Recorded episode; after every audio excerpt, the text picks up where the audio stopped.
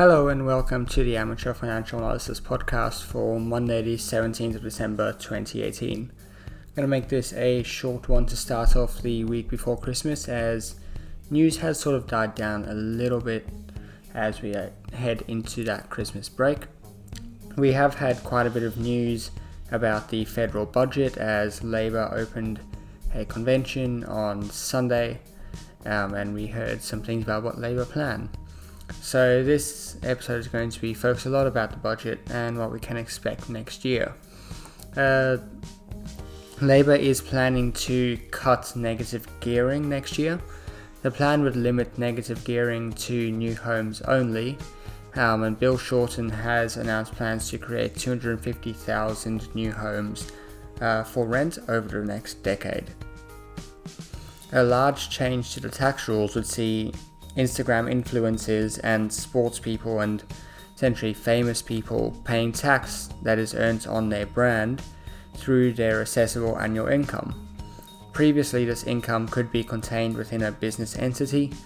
However, now these individuals can expect to see their tax bills start to rise significantly. These changes would include any income made into made in relation to a person's appearance, name, image, likeness, identity, reputation, or signature. Should Labor win the election next year, we would see the introduction of an Environment Protection Agency, which would be charged with project, protecting oceans, rivers, bush coastlines, and native species. Um, so hopes for a Santa rally are starting to die down now as we only have a week's worth of trading to go before Christmas and markets have been subdued through December up until now. We saw the US markets drop on Friday and the ASX is set to follow today.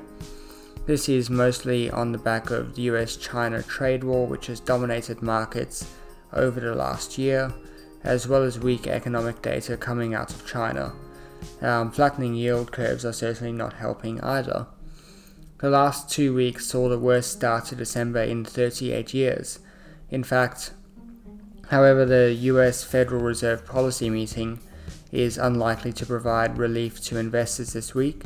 We are still going to expect three more rate hikes into 2019, and stocks haven't fallen enough to warrant a pause in that policy despite the volatility the very real possibility of a hard Brexit is fresh on everybody's minds and is certainly contributing to the unease in the market at the moment.